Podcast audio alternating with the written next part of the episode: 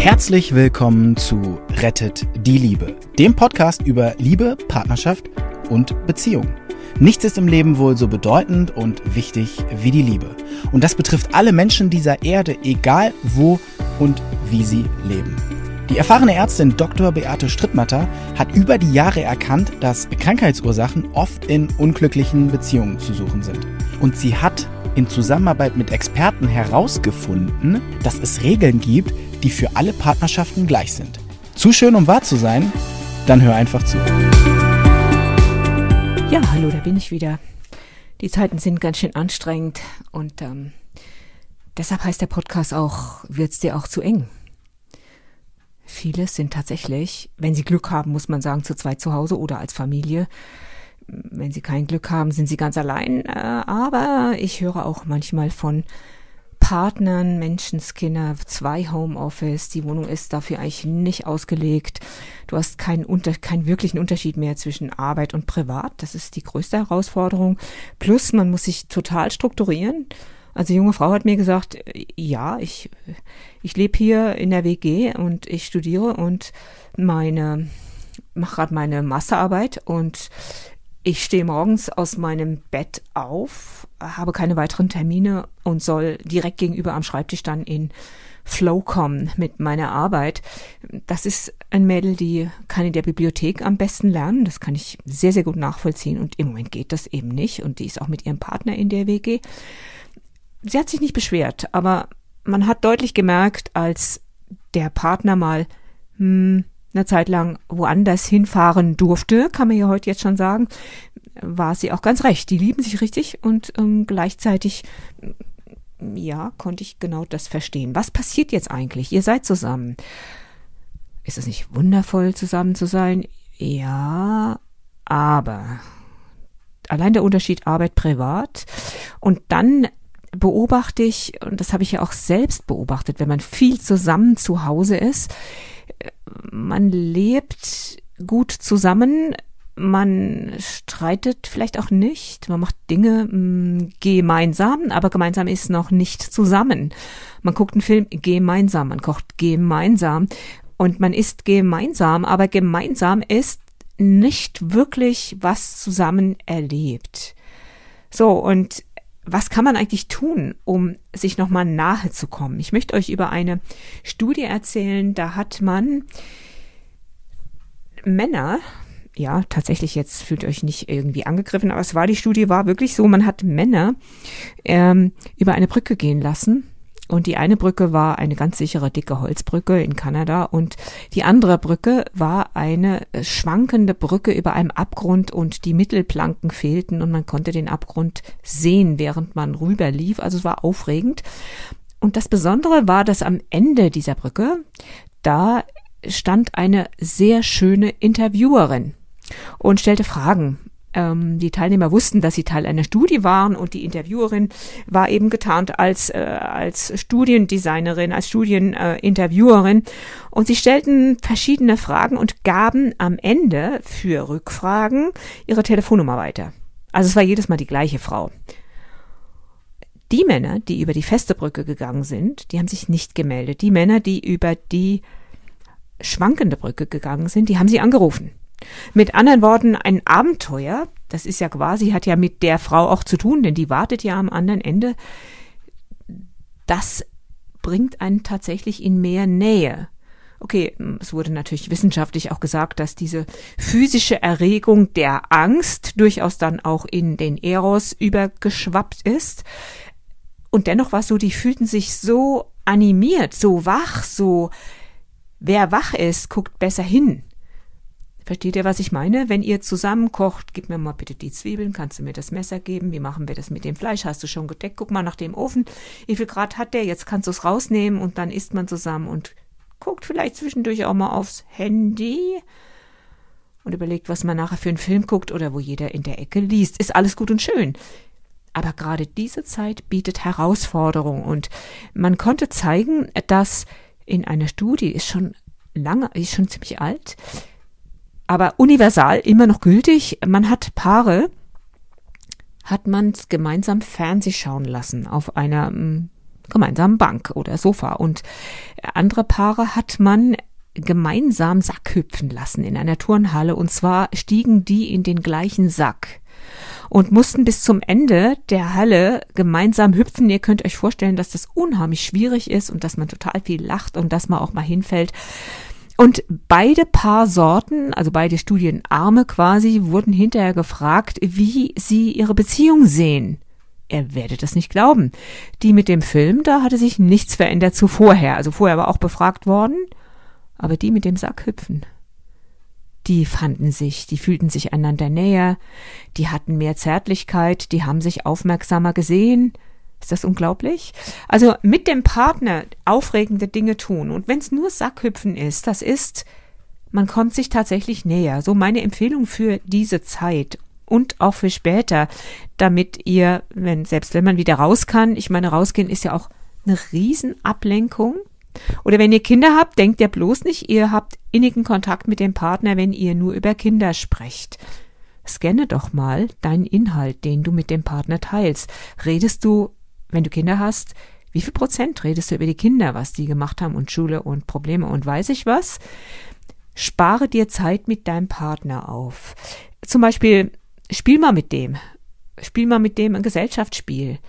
Oder ähm, mach irgendwas zusammen, was nur ihr beide macht. Zum Beispiel ähm, vereinbart mal, dass ihr euch jetzt für heute für das Abendessen mal richtig schön anzieht. Kerze auf den Tisch und dann ist diese Zeit wirklich für euch ohne Handy, Vorsicht, wenn ihr das Gefühl habt, ihr könnt euch nichts mehr erzählen, dann liegt es häufig daran, dass ihr selber nicht interessant seid. Wie wird man interessant? Man wird interessant, wenn man zum Beispiel interessante Dinge liest. Also ich empfehle euch durchaus hier mal ein Buch, was ich, mm, was ich häufig Patienten empfehle. Es ist schon sehr alt und es heißt Das Lebensspiel und seine Regeln von Florence Scoville Shin. Shin S-H-I-N N, glaube ich. Das ist sehr alt und es gibt universale Lebensweisheiten ab und das fang an, sowas zu lesen. Dann kannst du das mit deinem Partner besprechen. Dann habt ihr interessante Gespräche, wo auch jeder wirklich weiterkommt. Der andere liest vielleicht was anderes und ähm, guckt, dass ihr in dieser Zeit was Aufregendes zum Beispiel macht. Zum Beispiel jetzt macht mal ein neues Essen, was ihr noch nie gemacht habt macht das zusammen. Und wenn ihr nicht zusammen seid, dann macht das online. Ich kann manchmal das Wort online nicht mehr wirklich hören, weil online ist halt nicht wirklich äh, im Austausch, aber es ist halt so, wie es ist. Ich habe das gemerkt, dass wir ein Ausbildertreffen hatten in Berlin gerade letztes Wochenende und die Menschen sind glücklich, wenn sie sich mal wieder sehen können, selbst wenn das auf Abstand ist. Und ich habe gemerkt, der der Mindset, der Spirit, der da entstanden ist, da wurden Ideen produziert und äh, man ist halt gemeinsam mehr als die Summe seiner Teile. Ist alles ganz klar. Wir wollen auch jetzt uns gerade nicht beschweren. Wir müssen gucken, wie überlebt diese Partnerschaft so, dass sie nicht in die Langeweile abgleitet. Und da sind wir wieder bei dem, bei dem wichtigen Thema äh, Außenbeziehung. Ich habe letzte Woche eine, eine Patientin gesehen, die mir gestanden hat, dass sie mh, mm, sie hatte fünf Beziehungen hintereinander, als sie jung war, jeweils zwei Jahre und ist dann selber immer gegangen. Habe ich gesagt, ja, warum sind Sie dann gegangen? Und dann sagt sie, äh, ja, also die Verliebtheit, ne? Das war also zum einen war das dann die Verliebtheit. Da ist ja alles aufregend. Du kennst den Partner ja noch nicht und du teilst die neuen Dinge mit ihm und du erlebst eine Stadt, wenn du verliebt bist, ganz anders und irgendwann hört das auf. Und dann hat sie gedacht, nö, gefällt mir nicht mehr, jetzt gehe ich. Und jetzt ist er aber verheiratet und hat Kinder. Ich sag, wie machen Sie das jetzt? Sagt sie, ich weiß es nicht, ich bin nicht mehr verliebt. Ah, okay. Und ich hatte da auch schon eine Affäre. Aha, okay, es ging nicht bis zum letzten, aber sie sagte, ich frage sie, was war so toll an dem anderen Mann? Und dann sagt sie, ja, das war mein Werkstattmechaniker und das war, wir guckten uns an und das war alles aufregend und das war alles neu und natürlich es ist auch heimlich, das steigert selbstverständlich auch den Eros. Verdammt nochmal, guck, dass es in deiner Beziehung wirklich, wirklich auch aufregend bleibt. Also zum Beispiel, ähm, macht mal, malt euch mal gegenseitig. Ähm, guckt euch das mal, äh, guckt euch mal an, was dabei rauskommt. Oder tanzt mal zu Hause, wie werden das? Ja, tanzt zu Hause, auch wenn ihr nicht jetzt in der Tanzschule oder sonst wo seid Und ähm, oder sucht dir mal ein Lied aus und das gleiche Lied für beide und macht euch mal zur Aufgabe, dass ihr für dieses Lied einen neuen Text macht. Oder hier ist jetzt was ganz Aufregendes. Schreibt mal auf, jeder, was euch am anderen am besten gefällt. Und dann, nächste Runde, schreibt mal auf, Weshalb habe ich mich damals verliebt? Sag nicht, das weißt du nicht mehr. Natürlich weißt du das noch. Du musst nur dran denken. Schreibt das auf. Nehmt euch Zeit. Nehmt euch mal wirklich zwei Stunden Zeit am Abend. Schreibt sowas auf. Oder wie wär's, wenn ihr eigentlich mal das Zwiegespräch macht? Das Zwiegespräch, was in meinem Buch Rettet die Liebe, was ja auf euer Klo gehört, auf Seite, ein Moment, jetzt kruschelt's gerade, ich glaube, es ist auf Seite das Zwiegespräch, wo ist es denn? Wo habe ich es denn? Ich glaube, es ist auf Seite irgendwie 185 oder sowas. Ja, ich glaube, da ist es. Und ähm, dort könnt ihr Qualitätsinstrument für die Partnerschaft, Seite 195 in dem Buch Rettet die Liebe. Autor bin ich. Und da lest ihr das einfach mal. Dieses Zwiegespräch das bringt euch Abenteuer. Ich versprech's euch. Wie geht das? In zwei Sätzen kannst du es sagen. Ihr nehmt euch anderthalb Stunden Zeit, ihr sitzt euch gegenüber, ihr legt eine Uhr zwischen euch. Einer fängt an. Jeder eine Viertelstunde. Der andere hört zu. Er, er hört zu in einer Weise, dass er nicht sagt, mm, ja, hm. Nein.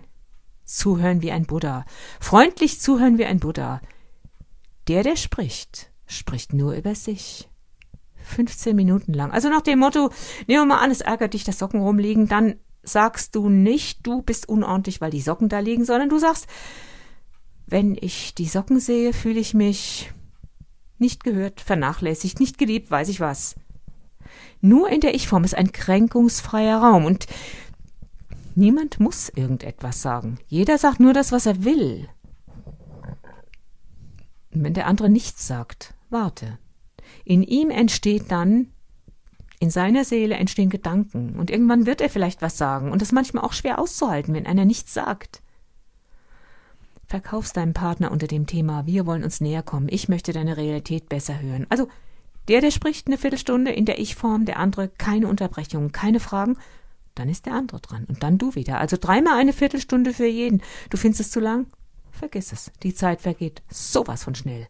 Und am Ende von einer Stunde bist du an deiner Realität, er ist an seiner Realität, da gibt's Aha-Momente, davon kann man sonst nur träumen. Du verstehst seine Realität, er versteht deine Realität, also ihr habt einen doppelten Gewinn.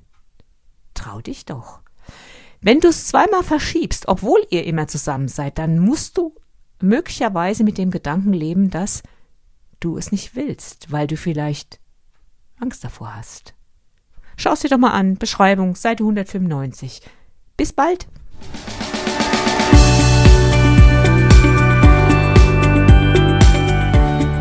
Und wie war es?